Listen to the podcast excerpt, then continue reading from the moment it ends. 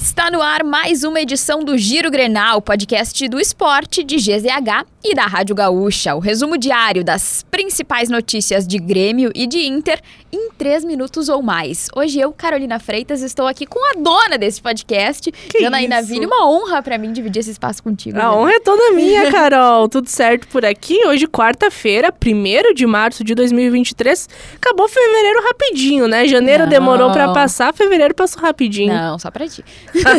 Começando pelo Inter, então, o Mano Menezes fechou os portões do CT do Parque Gigante na manhã desta quarta-feira. Com a proximidade do clássico Grenal, o treinador do Inter liberou para a imprensa apenas os 10 minutos iniciais do treino, quando os jogadores realizavam o trabalho de aquecimento. O ar é de mistério pelo lado colorado antes do clássico. E a projeção é que Mano Menezes deve formar o meio-campo com Johnny, Depena, Maurício e Alan Patrick.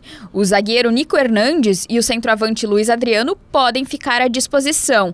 A tendência é que o camisa 9 fique como opção no banco de reservas e o ataque deve ter o artilheiro do campeonato, Pedro Henrique e Wanderson. E a primeira polêmica da semana de Clássico Grenal é sobre o preço dos ingressos.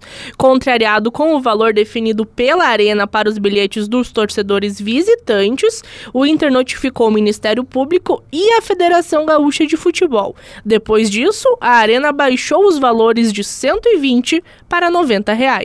Agora vamos com o Tricolor, que anunciou um novo patrocinador para a camisa. O Grêmio e a Casa de Apostas Esportes da Sorte acertaram nas últimas semanas os detalhes e a parceria já foi oficializada. O site vai desembolsar 50 milhões de reais em três anos de contrato, com parcelas mensais. A cada mês de agosto, entre 2023 e 2026, o Grêmio receberá mais um milhão de dólares como reforço contratual. Tá bom, né? Bastante É. zero. E a gente falou dos ingressos da parte colorada, agora falando dos torcedores gremistas, não tem mais ingressos disponíveis para o Clássico Grenal de domingo, viu? A Arena do Grêmio informou que todos os ingressos para a torcida tricolor foram vendidos. A expectativa, Carol, é de 50 mil torcedores para o Grenal 438. E nesta quarta-feira, todas as informações e a repercussão da partida entre Campinense e Grêmio pela Copa do Brasil, tu pode acompanhar na Rádio Gaúcha e em GZH, sabia, Jana? É, siga o Giro Grenal na sua plataforma de áudio preferida, deixe a sua avaliação e ative o sininho para receber uma notificação sempre que um episódio novo estiver no ar. A produção do Giro Grenal é da Janaína Ville, técnica e edição de áudio de Douglas Weber, o Fani, e siga a gente nas redes sociais, arroba EsportesGZH.